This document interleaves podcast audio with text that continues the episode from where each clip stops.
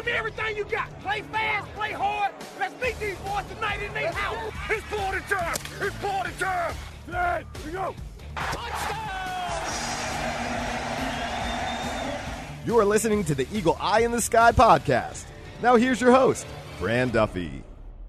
That's right. Another week, and the playoffs are officially here as the Eagle Eye in the Sky podcast continues. I'm Fran Duffy, and as always, I think we've got a great show for you here on episode number 127. At the top of this week's show, we've got Chalk Talk, where I chat with Greg Cosell from NFL Films to help me provide you with the most in depth breakdown of this Saturday's playoff matchup against the Atlanta Falcons that you'll find anywhere. We'll follow that up with our scouting report, where this week we're going to break down one of the top players in this week's college football national championship game. But before we get into all that, let's not waste any more time. Greg Cosell and I dive into this Eagles Falcons matchup on both sides of the ball. What is most important to follow in this game that's going to lead to an Eagles victory? Let's get to that chat now in Chalk Talk. Let's get down to business. It's time for Chalk Talk.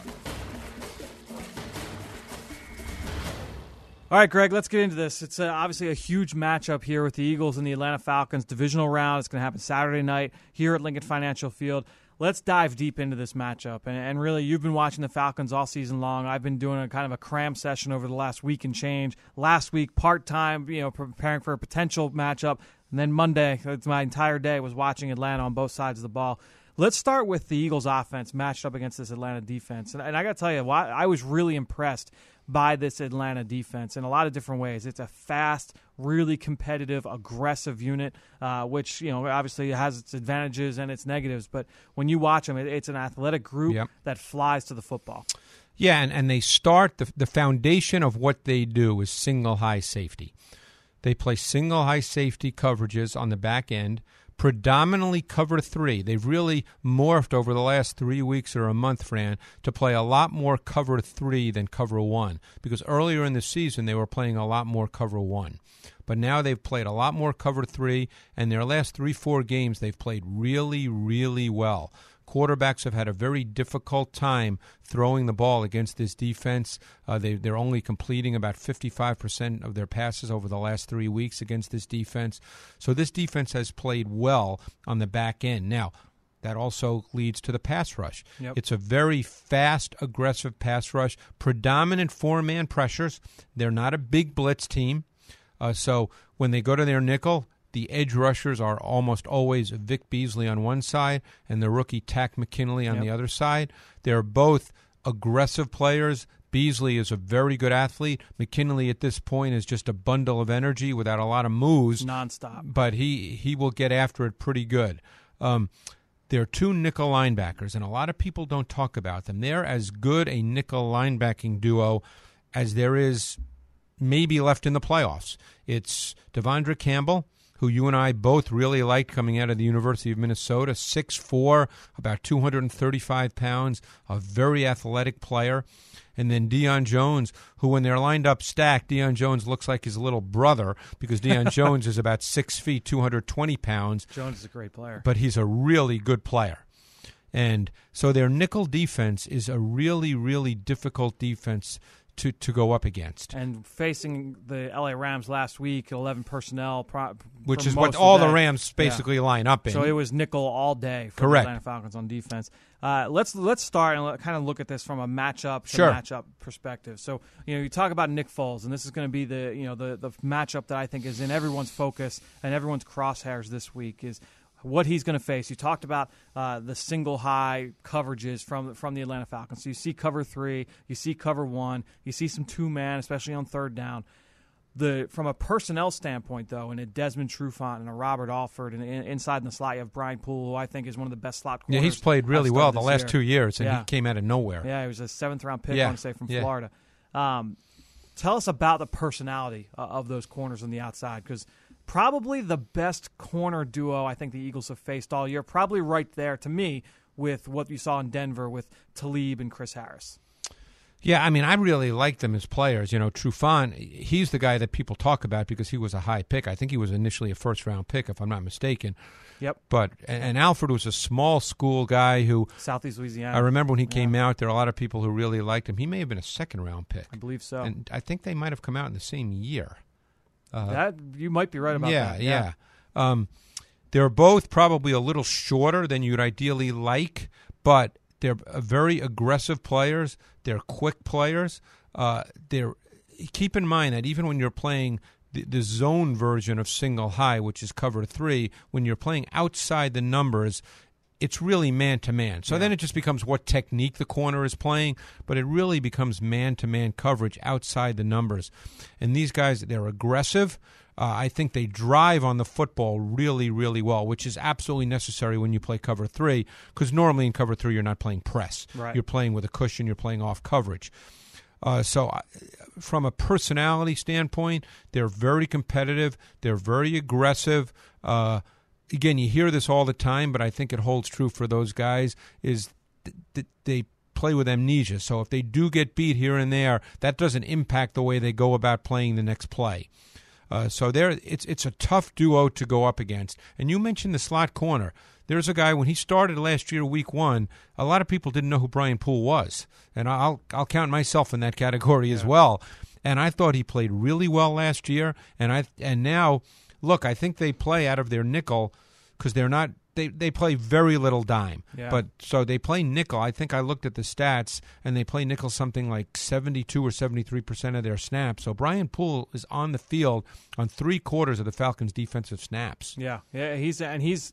I mean, all three of those guys. They're quick. They're tough. You mentioned the competitiveness. Little handsy. They'll they'll they'll they'll play through the route. Snap the whistle. They're going. If it's not called, it's it's fine. and it's one of those things too. I Ben uh, Ben Fennell brought up a good point. when We were watching. If you hold on every play, they're not going to throw No, no. they No, are. they're uh, very aggressive very and competitive. So. Yeah, it's a it's a, a really really tough competitive group. So you know, watching them match up against an Alshon Jeffery and Torrey Smith and Nelson Agholor, that's going to be to me that's one of the best one on one matchups in this game is Nelson versus Brian Poole. Um, two guys that are very quick, very sudden in and out of cuts. It's going to be fun to watch those guys match up. Well, up. it'll be interesting too is how much man they do play. Yeah. Obviously, they're single high safety based, but on third down they will play some two man. Yep. Now, two man is interesting because it's a whole different way you can play man coverage because you have the two safeties over the top, so you don't necessarily. You know, you can you can play more of that sort of tailgating, undercutting defense where you can almost let receivers get over the top of you and undercut them. So it's it's a different technique. Yeah, which is what makes those throws for the quarterback Harder. all the more difficult. Yes. no question. Um, and do you? They don't travel. You know, in Desmond, do, do you think that it'll be a situation where Desmond Trufant's going to follow an Alshon? I don't think so. Yeah, I now, don't think so could be wrong. He's done that at times, but that's not their normal MO because their foundational coverage is zone. Normally, when a team's foundational coverage is zone, Fran, and you know this, they don't travel corners. Yeah. But it's they've done it on occasion, but I, I would think not this week. Let's talk about the safeties because you know the, the corner Yep. is obviously very talented. Ricardo Allen is a former corner. I think he was coming out of the Citadel. But the the strong safety, Keanu Neal, is a guy who, to me, really, really impressed me on film. I loved him at Florida. Uh, a guy who matches up on the tight ends at times when they go three by one. So he'll play a little bit of man, plays down the box, big hitter, uh, really instinctive, tough safety. No, I agree. I mean, he fits what they do because, as we said, they're foundational single high. So he's the safety in the box. He's he predominantly plays there. At times he'll be deep, and Allen will move into the box, but predominantly it's uh, Keanu Neal. Now, when they play cover one, he will match up to the tight end. If they play two man, he'll be deep, and De'Vondre Campbell will match up to the tight end. And Campbell can play tight ends. Yeah. He's very, very athletic, and he's long. So they feel very comfortable with their tight end matchups when they play man to man. Do you think that it would be advantageous for the Eagles to go with heavier personnel groupings in this game? You- Are those matchups where you know, let's say you kind of force them to stay in base? Uh, you know, now you're bringing on Duke Riley, a rookie linebacker from LSU, But another small super player. athletic kid, but he's he's undersized. Yeah, yeah, because what they, you know, what they'll do, I mean, they they do two things. Now that Riley's healthy, he he's probably the guy. But when he was not playing, Vic Beasley ended up playing sort of strong side linebacker in their four three. Yep. I don't know if they want him there. Probably not. Um, but then you get, you know, if they go four three, if the Eagles go with two tight ends, uh, then you're going to get De'Vondre Campbell, who'll probably be the strong linebacker up on the, playing on the ball on the line of scrimmage, and their two stack backers will be Riley and Jones, who are both light. Yep. So there's definitely going to be an argument to be made that you want them in their base and you want to run the ball. Now, I took a look at a ton of Eagles running plays last week because I wanted to get a real feel for how the Eagles run the ball. And as you know, there's always tendencies and there's always concepts with specific players. Of course. And I found it very interesting in looking at Blount. There was a he's the guy who did the wham and the trap Yep. And the inside zone because he's a down he's a straight line linear runner. Which will be a factor in this game in Right. terms of the traps and the whams. Right. Against this scheme, you would think that they're going to try and prey on that aggressive. Right. Although what was interesting is the Rams tried that a couple of times it and and well. and it did not go well Yeah. because it was Dontari Poe on one of them, I believe, Yep. and he just read it immediately and he won. But but just getting back to the Eagles' run game, that those are the runs I saw with Blount. Then for Ajayi and Clement, you saw a lot more outside stuff. You saw a lot more outside zone. You saw a lot more with pulling linemen to the perimeter. So the Eagles have a definite run game approach fit, depending on the backs, and and now it comes down to execution because the Falcons will know that from film study. Sure. And, the, I think it'll be interesting as we transition now into this run game. Jay Ajayi, no no running back in the NFL, ran for the ran for more yardage in the Falcons this year than Ajayi did when he was with the Dolphins. It was uh, 136 yards, Right. I think, in that game uh, back early in the season. You know, uh, coming off fresh, didn't play Week 17, was inactive for that game. Uh, I, I'll be very very intrigued to see how he's used in this game. You watched him again in that Miami Dolphins game. A lot of inside zone, outside zone power. You get him going downhill. Had some big runs late in that game as Miami went on to, to kind of seal that victory. Well, there's definitely a belief that with the combination of what they have inside with Grady Jarrett, who you and I both have always liked, but he is a lighter player. Uh, now, obviously, Dontari Poe is not a lighter player, but but with the, if you look at Jarrett and you look at the two stacked backers, who will likely be Riley and Jones, there's a certain feeling that you attack that straight on downhill, and you make those guys have to take on blocks because you don't want those guys to be able to play fast flow, pursue, be aggressive, Yep. and run. So I think you'll you'll probably see the Eagles take that approach in the run game. I think when you look uh, in the trenches, you know, Jason Kelce versus Grady Jarrett. I went back and I watched the game last year. I thought Kelce handled himself very Right. well in that game. Uh, two guys that are a little bit undersized for their respective positions. Uh, Grady Jarrett has turned into a really nice player. He's a good he player. sixth round pick out of Yeah. Clemson. Uh, has turned Well, you a and I really thought he nice should have been drafted higher. No question. Uh, I think he definitely should have been drafted. I don't did did we necessarily see him as a nose tackle? I don't know that I. necessarily Well, but I that. think that's not a fun. I think he plays both. Yeah, I think it depends on their a fronts. Yeah. you know, I mean, I, he they're, they're a four D line front, so it's basically a gap defense. So he'll play the one technique and the three technique depending on their front. So going uh, uh, across the line here now, and you start to see some of these matchups. You mentioned when they're in nickel, it's very often Vic Beasley and Takk McKinley. When Beasley's on the field, it feels like most of his rushes come against the right tackle for the most part. But the other guys, you'll see McKinley rush from both sides. Yep. Derrick Shelby runs from both sides. Adrian Claiborne, due to kind of his uh, his body type, is more of a, a right defensive end, so you'll see him uh, over on that side against the left tackle.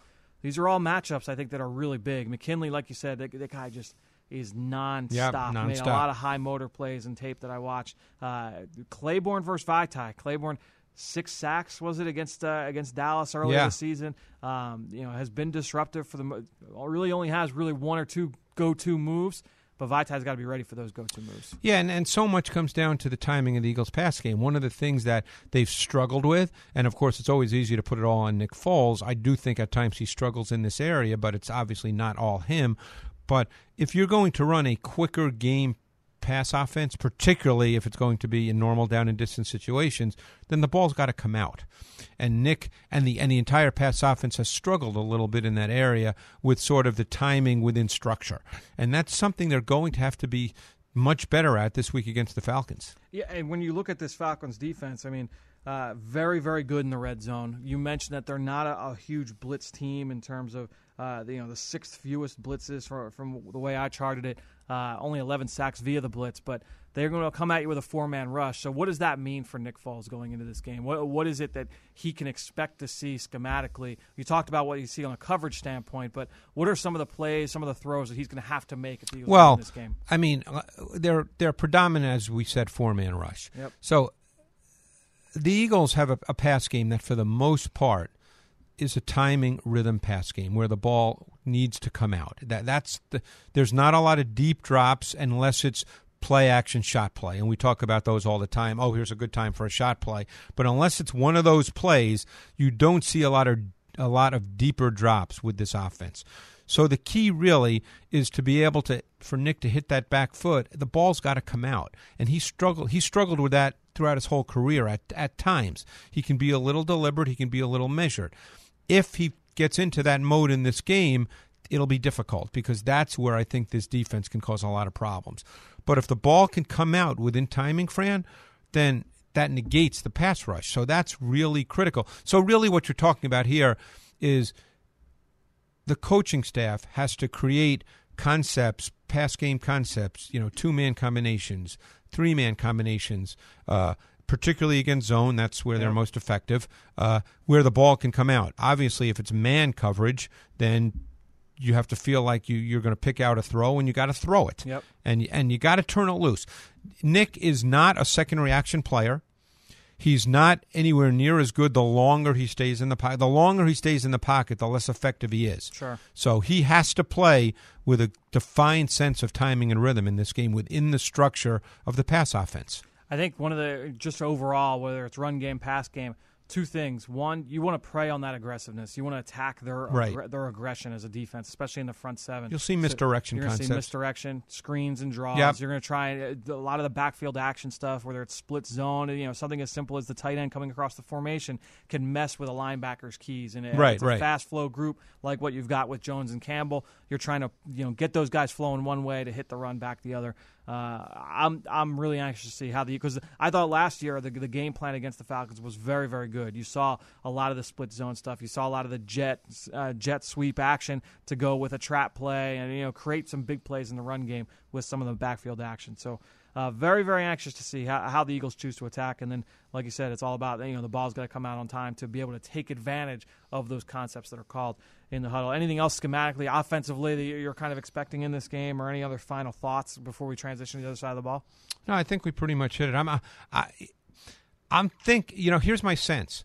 I I think that despite, and and we'll get into the other side of the ball in a minute, but my comment sort of ties into that.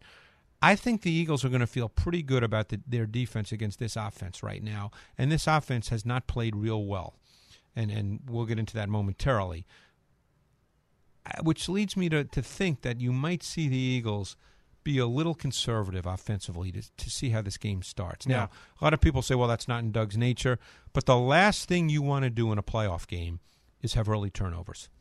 And, you know, I know that, that Doug likes to be aggressive. Andy Reid has always been that way in playoff games. Uh, you saw what Andy did, you know, this week against, even though they lost, what he did early to get the big lead against Tennessee. But I'm just wondering if they, they might be a little careful this week because what the last thing you want to have happen here is all of a sudden it's middle of the first quarter and you're down ten nothing because you've turned the ball over. I think it's one thing that kind of plays into the Eagles' hands a little bit too is that you look at a lot of the Falcons' wins over the last few weeks.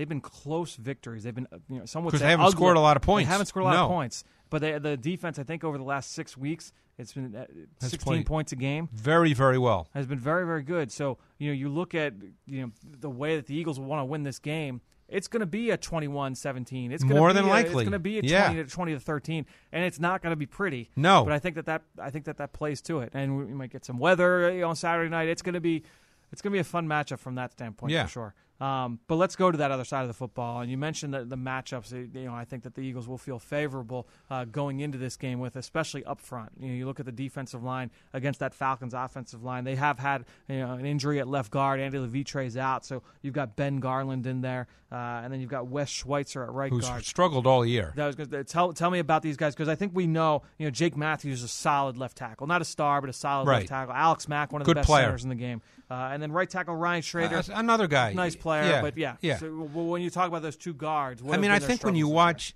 when you watch their pass game, eh, which we can start with that. When you when you watch their pass game, I think it shows up every game that they struggle in pass protection one on one at the guard position. That's where it always shows up. And now that you have the backup at left guard and Garland and Schweitzer, who struggled all year, you know, I think that that's an area that the Eagles have to attack and can attack. And there's many ways to do that. We've talked about what are, are probably their two staple fronts when they uh, line up in their sub package, whether it's nickel or dime, where they either line up with two wide nines and two three techniques, or they line up with some kind of five across. But all of that is geared theoretically to creating one on ones, particularly when they line up with the two wide nines and the two three techniques, because that's normally Graham and Cox inside of the three techniques. And we've get into what we've talked about numerous times about how to def- how how will the Falcons handle that? Yeah, right. You know, surprisingly, last week they slid their protection early in the game away from Aaron Donald, And Aaron Donald he had wrecked the game and he had the one on ones. But the point is, whoever they slide their protection to, whether it's Cox or Graham, the other interior player, Cox or Graham, is going to get a one on one matchup on a guard. You have to win the one on one. And I think the Eagles are going to feel pretty good about that. Yeah, I, I, to me, I, Ike Reese brought up a great point on Eagles game plan. It was two weeks ago. I want to say it was after the Oakland game. You know, when you look at guys like Fletcher Cox and Malcolm Jenkins, and when you say like, you know, these guys are great players in Eagles history, the greatest players in Eagles history made their mark in the playoffs. You know, this is where Right. the, the defense, to me, you take the next step. This has been a great defense all season long. Uh, obviously, you had your bumps at, at certain points, but to me, you know, Fletcher Cox, this is a game where you're going to win your one on ones, and you you've got to make your presence known. in the past game, they have to win up front Yeah. Say what you want, the Falcons have not scored anywhere near the points they did a year ago. Matt Ryan's only thrown 20 touchdowns compared to I think 37 last year. So the numbers are not there in the past game, but the players are still there.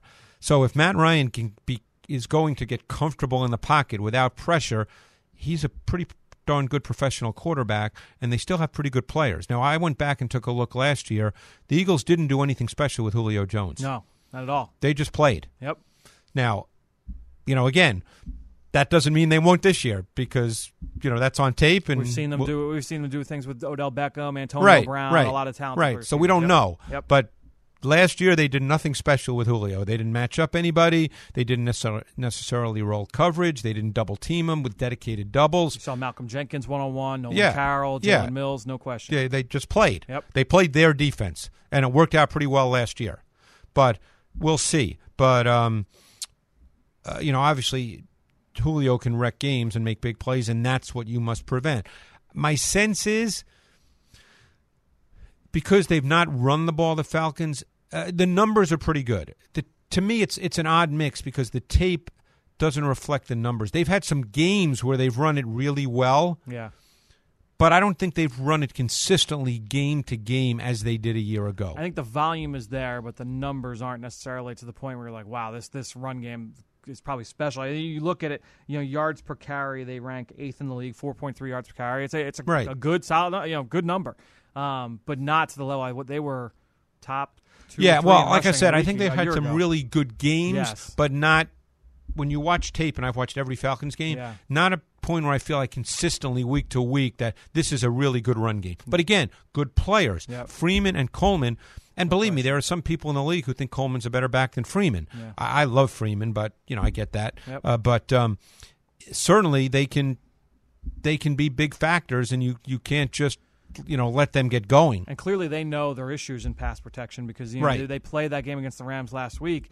They ran the ball what forty times in that game. Well, the score also allowed them. And by the way, this game could well be the same Yeah. kind of game. Yeah, I mean, uh, so uh, to me, it, it's going to come down to and something that the Eagles have done at a high level for ninety nine point nine percent of the year is defend the run. Right. And, And they'll have to do time- that. It's going to be a big time factor in this game. because it could be another volume run game. You know, look, uh, last week the the um, R- Falcons got ahead of the Rams. The game was always pretty close. Yep. I mean, it was 13-7 at the half. It- they they never really pulled away. They made it kind of a two-score game, I guess, late in the third quarter. But that was this game probably lines up to play out relatively the same way. So you would expect volume in the run game from the Falcons again. They made last week. I think they only averaged 3.2 yards a rush. Yep. But there was a lot of volume. Yeah, and so the, the staples there. Uh, and correct me Outside if you zone. Wrong. Outside zone, inside zone. You see the crack toss as Yeah, well. yeah. Uh, with a lot, so you're going to see the the linebackers for the Eagles. uh, that If you're lined up on the edge, you got to be ready for those receivers come down and crack. Oh, yeah, Mohamed Sanu is one of the best I've seen in Oh, the NFL yeah. this year. No, it's, you're right. It's outside zone, inside zone, and those pinball concepts where they toss. Yep. And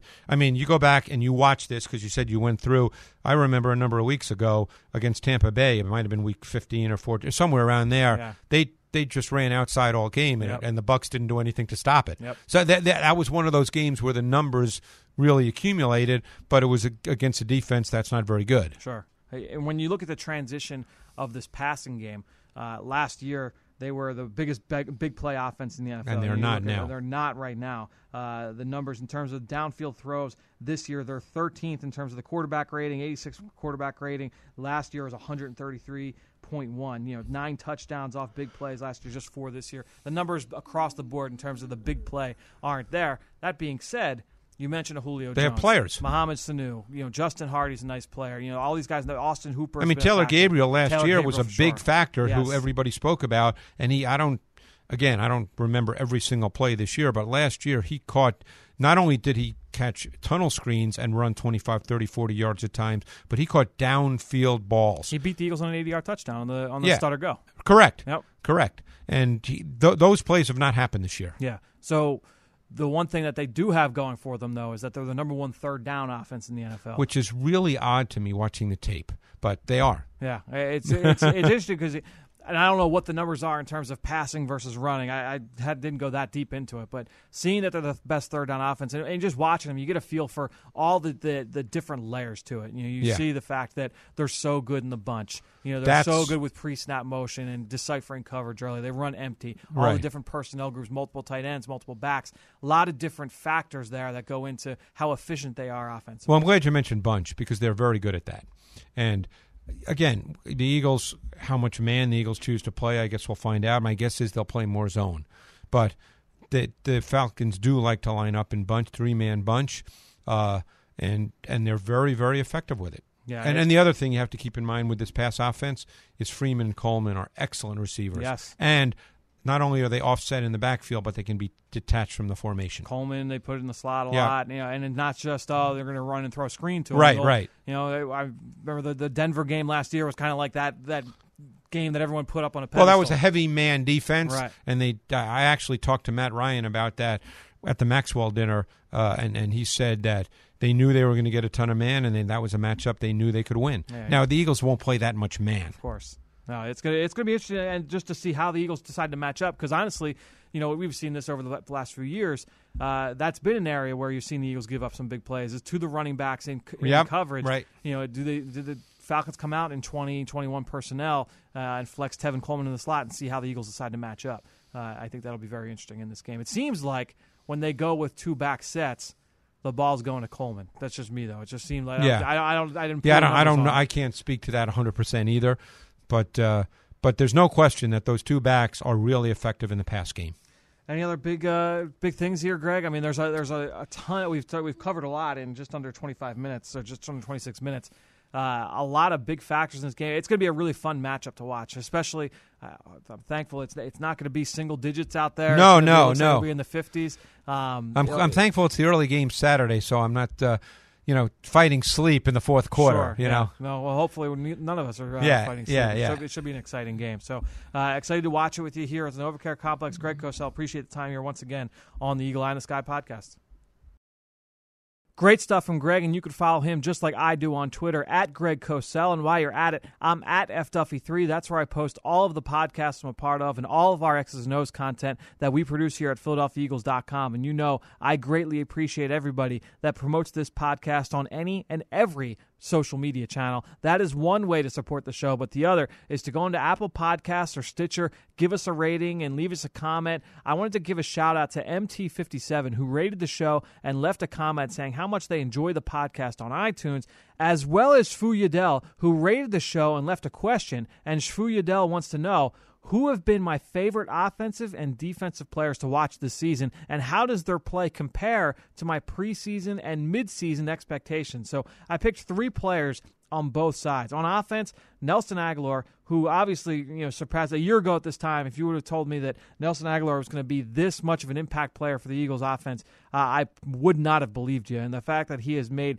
the jump that he has to me uh, has been one of the storylines of the 2017 season. Uh, Jason Kelce, you saw the flashes, especially around midseason last year, him start to kind of turn the corner in this offense. The the Eagles coaching staff doing a good job of understanding what are the concepts that work well with them. You're seeing not just the the pin pull schemes and you know him getting up to the second second level in zone runs, but also a lot of their draw plays where you see him get out to the second level. You see him as a puller. You see him in the screen game as well. So Jason Kelce, uh, to me, has really kind of stood out to me as a player that I enjoy watching each and every week. I'm excited, like I mentioned earlier with Greg, I'm excited to see him match up against Grady Jarrett on Saturday night. And then Brandon Brooks, his line mate, the guy right next to him you know, Brandon Brooks to me has always been uh, just a solid player, a solid right guard, uh, one of the better starters in the league this year he's been one of the best offensive linemen that I've studied all season. He's been outstanding, uh, very much deserving of his Pro Bowl berth. I was not. I, am going to be honest. I didn't necessarily expect that he was going to be named to the Pro Bowl because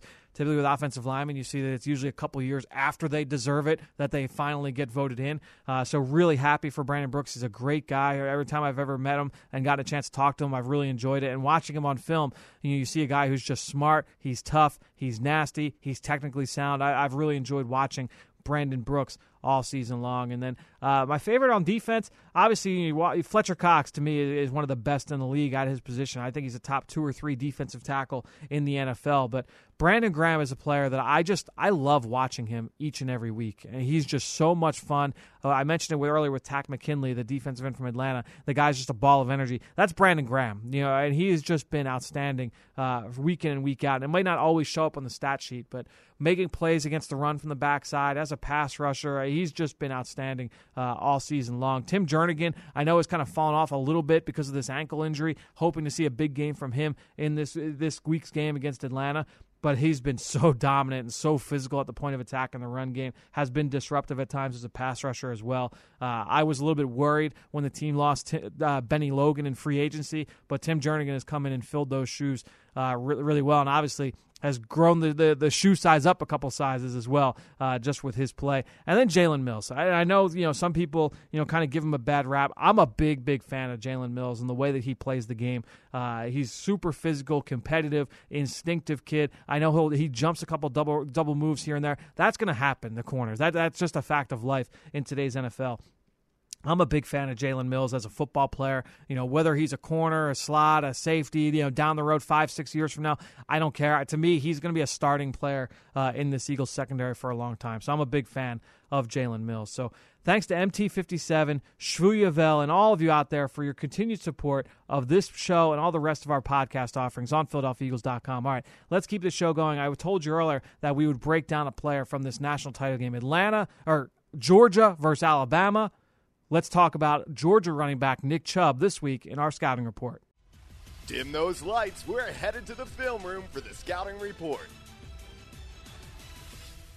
All right, so Nick Chubb, 5'10 and a half, 228 pounds, uh, a big physical kid, two-time first-team All-SEC. He was actually named the SEC Freshman of the Year back in 2014, ahead of some guy named Leonard Fournette, who obviously has turned into uh, a really impressive first-year player for the Jacksonville Jaguars. Was a great player for LSU at the college level three year starter for the Bulldogs. It's his first year in offensive coordinator Jim Chaney's pro style scheme. You know, started his career uh, in for Mark Richt in that pro style offense, lined up in both one and two back sets. Really good feel for the variety of zone and gap run schemes in their offenses. And to me, his vision his feel as a runner, that's the strength of his game. He's short with a, a, thick frame, but he's built to handle the load as a running back. You know, he's a decent athlete, lateral quickness and agility to find running room in tight quarters. I think he's solid there, but his best trait in my eyes is his vision as a runner. He is both patient and decisive with the ball in his hands. He's got an innate feel for picking his way through trash and finding a crease in the defense. He's more than willing to do the dirty work between the tackles, and he's really good at finding cracks in tight spaces. Very competitive ball carrier, works to pick up every inch he can on every carry. He's a tough guy to bring down. Arm tackles alone aren't going to do it, and he's a strong runner with a low center of gravity that churns the butter through contact. His feet are always going. He takes care of the football. He hasn't put the the ball on the ground once in 12 games that I've studied from him over his career. He's got deceptive speed in the open field for a bigger back, especially, and he's a serviceable receiver in the screen game as well. Adequate pass pressure. He's got to get a little bit better there, but a guy that I think gives good uh, give good effort in that phase of the game. Now. 2015 tore his knee up, right? A couple, a couple ligaments that were torn there. Missed uh, uh, the rest of that season didn't really seem like himself uh, for a good chunk of 2016 as well. Um, but they, I think with that, on top of the fact that he's not a truly dynamic athlete that's going to wow you with his burst or his speed in the open field, you know that, that's the thing that people kind of question: is, is he athletic enough? Is he explosive enough to be a full time starter at the NFL level? You know, he looked a little bit more comfortable as the year went on last season, 2016, but was still not to his pre-injury form. He's not a guy that you're going to move around as a chess piece, not like his teammate Sony Michel, who puts the ball on the ground a little bit more uh, than I would like to see in terms of his ball security. Doesn't project to that kind of player in the NFL. He's not going to be a movable guy in terms of being moved around the formation. I think he'll be a nice third down option, not the kind of athlete that will need to be game game plan for defensively, and he's more likely to try and run through you than shake you one on one. He doesn't have great wiggle as a ball carrier either. But overall, Nick Chubb, naturally instinctive runner, may have the best vision of any back in this class. He's tough, he's physical, he's well rounded outside of a lower athletic ceiling that you'd like to see. I hope that, you know, uh, one of the things that I wrote down coming into the year was that I was really hopeful that he would return to pre injury form. And for the most part, he looked like that this year. Now, Monday night national title game. I think he averaged 1.4 yards a carry. He I don't think he ran for more than 25 30 yards in the game. A lot of people are going to kill him for that you know what? Leonard Fournette didn't run for a lot of yards either against Alabama over his three year career. That, uh, that's turned out okay. That's a great NFL, uh, NFL style defense that he's going up against.